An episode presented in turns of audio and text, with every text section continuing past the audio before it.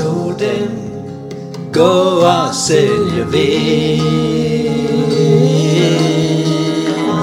Hallo derude er der sammen Ja, i dag starter vi med Rusted og Kreuzfeldt. Nogle af de allermest produktive sangskrivere, og også som øh, band, som vi kan høre her, i det 19. århundrede i Danmark. Rusted og Kreuzfeldt, og en af deres øh, smukkeste sange her sad i parken, og som vi øh, hørte dem øh, slutte af med her i øh, anden vers, anden eller tredje vers. Så dem gå og købe ind, så dem gå og sælge vind, ikke? Meget apropos. Ingenting.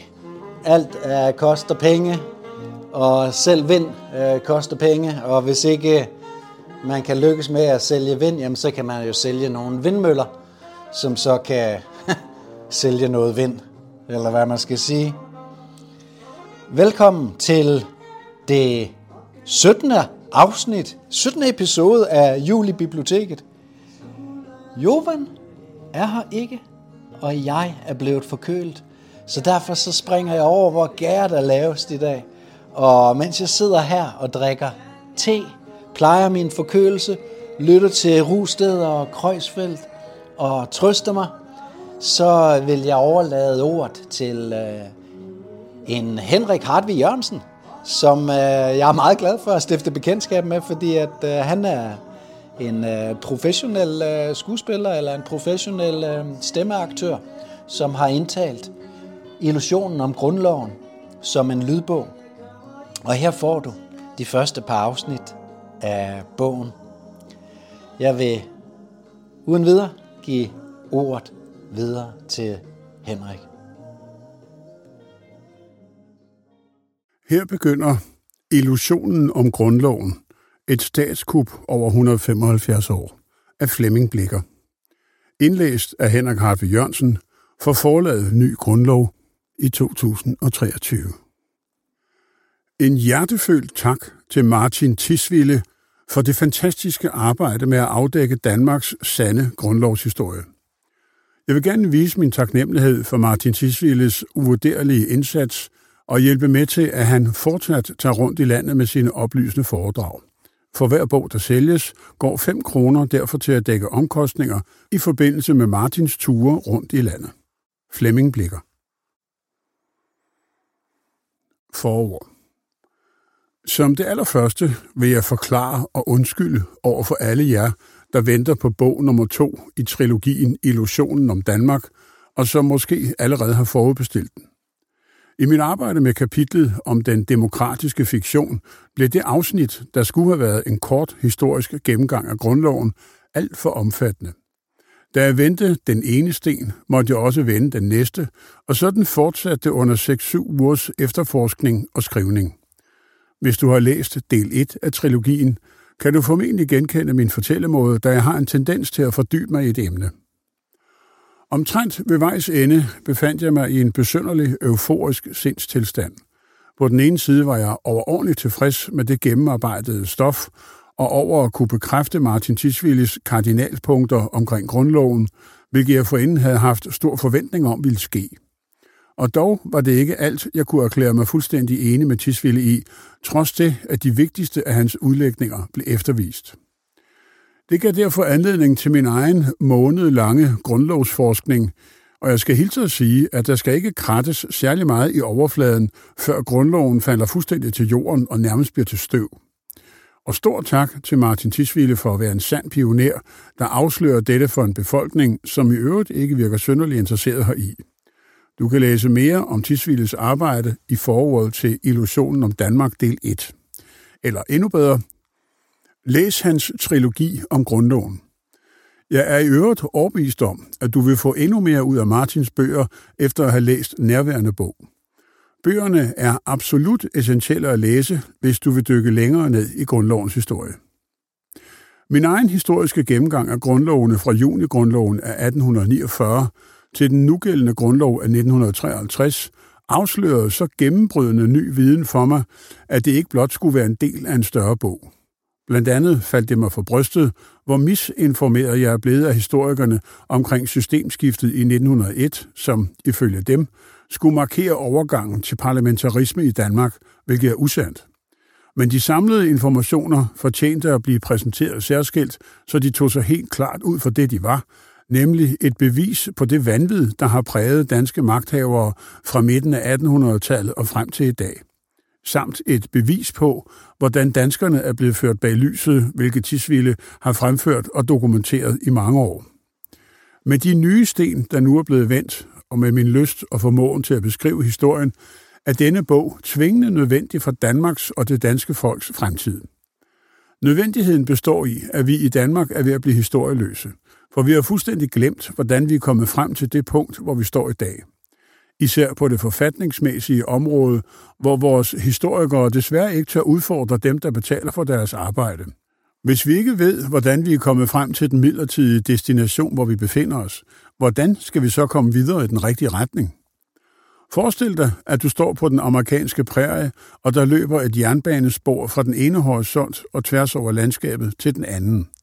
Hvis du ikke ved, om du er på vej fra østkysten til vestkysten eller omvendt, hvordan skal du så vide, i hvilken retning du skal bevæge dig? På samme måde er det med Danmarks forfatningsmæssige tilstand. Vi aner stort set intet om, hvordan vi er kommet frem til det punkt, hvor vi befinder os nu – og derfor er den videre vej frem en form for russisk roulette, hvor fem ud af revolverens seks kamre er fyldt med dødbringende ammunition. For at forhindre en fortsættelse af denne russiske roulette med vores fædreland som indsats, opfordrer jeg enhver dansker, der vidderligt ønsker det bedste for fremtidens Danmark, at læse med om grundlovens sande historie. I slutningen af bogen vil du også finde løsninger til, hvordan vi overkommer de udfordringer, som bogen sætter fokus på. Jeg håber og tror, at du efter endt læsning vil forstå og tilgive mine dispositioner omkring prioriteringen af denne udgivelse, som kommer til at betyde en forsinkelse af bog nummer to i trilogien. Du kan finde links til fodnoter på hjemmesiden de3fiktioner.dk. Indledning I forbindelse med mit arbejde med illusionen om Danmark del 2 opstod spørgsmålet, hvor skal man starte, når man begiver sig ud på en sådan rejse? Det er jo ikke en triviel sag at beskrive illusionen om Danmark for den brede befolkning, og som titlen indikerer, har jeg valgt at træde et skridt til siden og dykke ned i den historiske kerne i bedraget.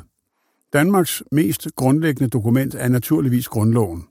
Det er netop det vigtigste dokument, eller den vigtigste samling af dokumenter, som sort på hvidt definerer, hvilken nation Danmark er, og hvilken politisk udvikling Danmark har været igennem de sidste næsten 175 år. Der findes ganske enkelt ikke et vigtigere dokument i hele kongeriget, og ordlyden er derfor af allerstørste betydning. At Danmark er et monarki, får vi at vide allerede i paragraf 2 i den nugældende grundlov. Regeringsformen er indskrænket monarkisk. Der står ikke, at landet styres demokratisk. Derimod står der, at landet styres monarkisk eller helt nøjagtigt indskrænket monarkisk, og de omtalte indskrænkninger er ganske få og ofte ret ubetydelige. Vi er et monarki med kun meget få indskrænkninger pålagt monarkens magt, og de direkte indskrænkninger findes fra paragraf 4 til og med paragraf 8. Her kan man læse, at regenten ikke må være regent i andre lande, skal være kristen, fyldt 18 år og skal fremsige en erklæring om at ville holde grundloven. Derudover findes der mindre væsentlige indskrænkninger i nogle få andre paragrafer, såsom 3, 9, 10, 11 og 19, men der er ikke tale om indskrænkninger, der udgør nogen sønderlig reel begrænsning for regentens magt. Ordet demokrati er ikke nævnt en eneste gang i grundloven, til trods for, at den blev omskrevet ved grundlovsændringen så sent som den 5. juni 1953, hvor ordet demokrati ellers blev brugt flittigt i samtiden, samt nævnt af daværende statsminister Erik Eriksen, da han proklamerede grundloven for offentligheden. Men ordet bliver altså ikke brugt en eneste gang i selve grundloven, og har du ikke allerede læst grundloven, så opfordres du hermed til at bruge syv minutter på at læse de første 20 paragrafer, for her står næsten alt, hvad du har behov for at vide om, hvad Danmark er og hvem der styrer landet. Det er skrevet i et enkelt og forholdsvis let forståeligt sprog, og det er absolut ingen forudsætning, at læseren er jurist for at kunne forstå indholdet. Samtidig med, at du læser bogen, kan du finde Rigsarkivets affotograferinger af den originale grundlov af 1953, som jeg har lavet indgå i afsnittet Grundlovsændringen i 1953, eller du kan gå til grundloven.dk og læse grundlovens ordlyd online ved at følge fodnoten. Som du vil erfare, har de forgangne knap 175 års udvikling af grundloven ikke været til gunst for hverken befolkningen eller demokratiet, selvom det nøjagtigt er det, befolkningen er blevet indoktrineret til at tro. Den første grundlov fra 1849 markerede et reelt skifte fra enevælde til et mere moderne monarki, hvor kongen ikke længere havde den enevældige magt over sit land. Men hvem fik så magten? Det er selvfølgelig det, vi skal undersøge nærmere i denne bog. Spørger du Folketinget, og hvorfor skulle du ikke gøre det, hvis du tror på historien om, du lever i et demokrati, er meldingen klar. Danmarks styreform er det, som især politikerne kalder for et repræsentativt demokrati. Denne formulering giver indtryk af, at vi i Danmark har et folkestyre, altså at det er folket, der styrer landet. Men lad os give ord til Folketinget, som på egen hjemmeside skriver følgende. I grundloven kan du læse om magtens fordeling i samfundet. Om Folketinget som den demokratisk valgte forsamling, der vedtager love, der gælder for os alle. Om regeringen, der skal sikre, at lovene bliver overholdt af os borgere, og af de myndigheder, der skal sørge for, at vi for eksempel har gode skoler, sygehuse og biblioteker. Om domstolene, der er uafhængige af regering og folketing, fordi de skal dømme i konflikter mellem borgerne indbyrdes og mellem myndigheder og borgere. Grundloven handler også om de rettigheder, du har som borger. Vi kalder dem friheds- eller menneskerettigheder. Den ene slags frihedsrettigheder er ytringsfriheden, retten til at forsamles og demonstrere for dine synspunkter, og til at oprette og eller være medlem af foreninger. Ifølge grundloven har du også ret til at være medlem af et politisk parti og være politisk aktiv, også selvom dine synspunkter går imod regeringens eller flertallets. Dine rettigheder skal sikre, at demokratiet kan fungere. Grundlovens regler om folkeafstemninger og valg til Folketinget ville for eksempel ikke være meget værd, hvis vi ikke havde ret til at diskutere politiske spørgsmål og sige vores mening. Den anden slags frihedsrettigheder er reglerne om den personlige frihed og om ejendomsretten og boligens ukrænkelighed. Disse regler skal først og fremmest beskytte borgerne mod overgreb fra statsmagten.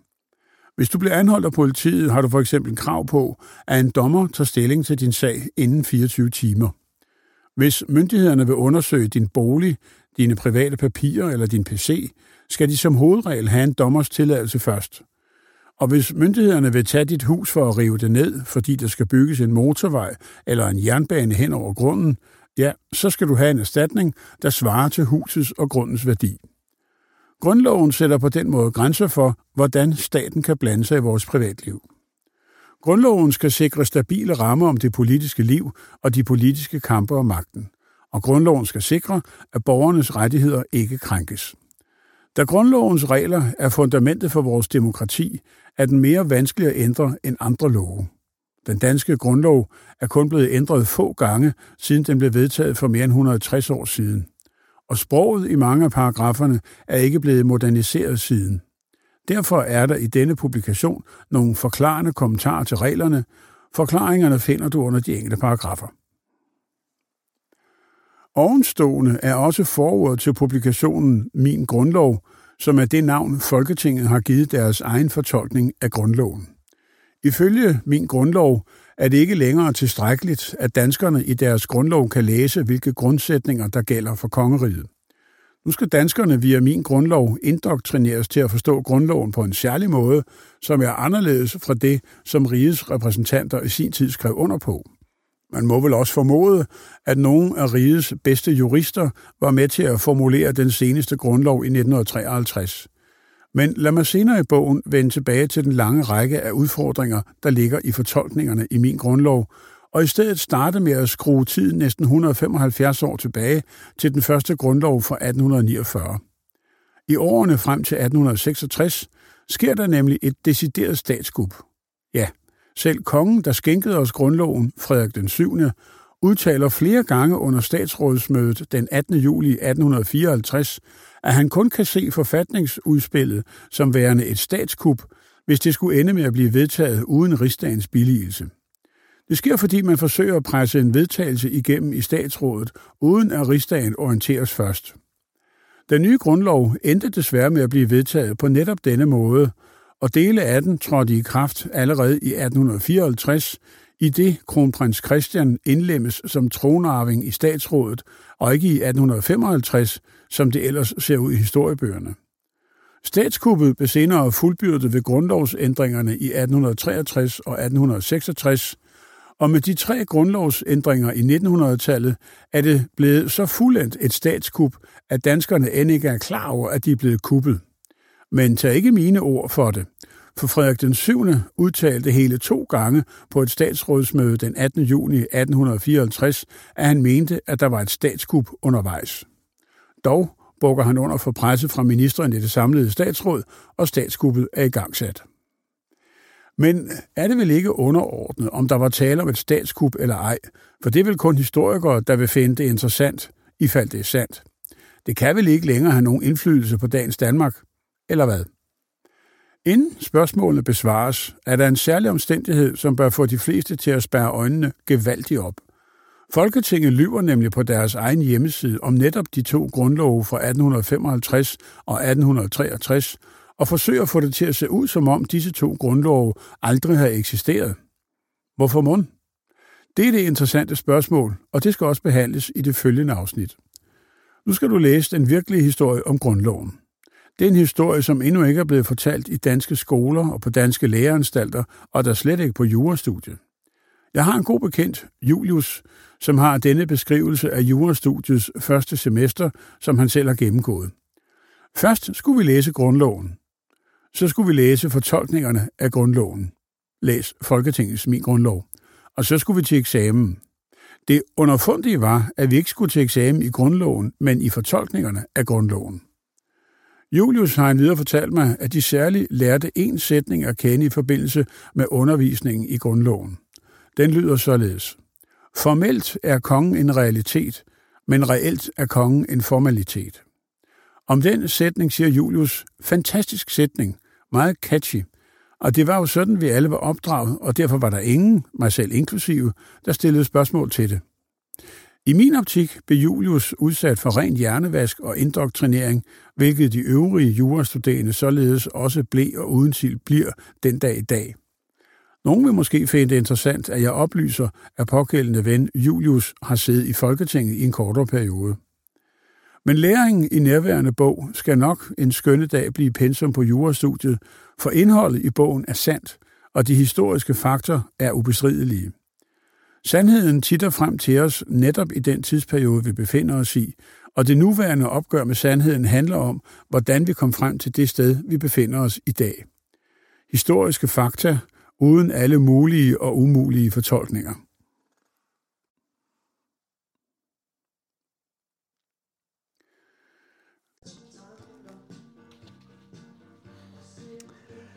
Og det var så forordet og indledningen til illusionen om øh, grundloven.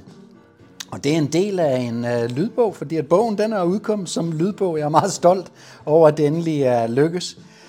Øh, den første bog øh, var for dyr øh, at øh, lave til lydbog, og den her bog den er lidt kortere, og derfor er lidt øh, mere overkommeligt at øh, betale for. Så har jeg fået en, en god aftale med øh, David fra øh, Epic Sound, som øh, har fået uh, Henrik Hartvig uh, Jørgensen, som vi hørte her, til at læse den op. Og det synes jeg, at Henrik han gør rigtig, rigtig godt. Jeg er rigtig, rigtig stolt af resultatet. Jeg er rigtig glad for uh, resultatet. Jeg har selvfølgelig lagt et link hernede i beskrivelsesfelten af podcasten, hvor du kan uh, se, hvor, hvordan du kan købe den. Du kan faktisk købe den, så få den leveret på mail med, med det samme ved at følge linket inde på William Dams online øh, boghandel.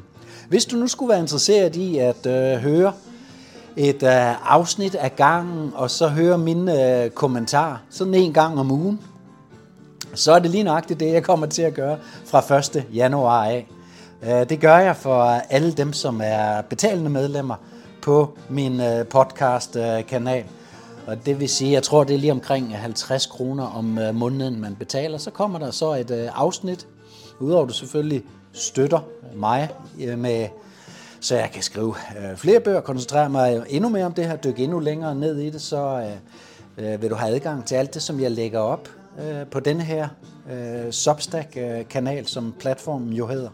Og øh, så vil du som sagt også få adgang til øh, de her podcast-afsnit. Der kommer i alt øh, 20, lige omkring 20 af, af slagsen, så der kommer et nyt afsnit hver uge, og jeg vil så også øh, hver uge kommentere øh, det, der er blevet øh, læst op, som det så er Henrik her, der, der læser det op.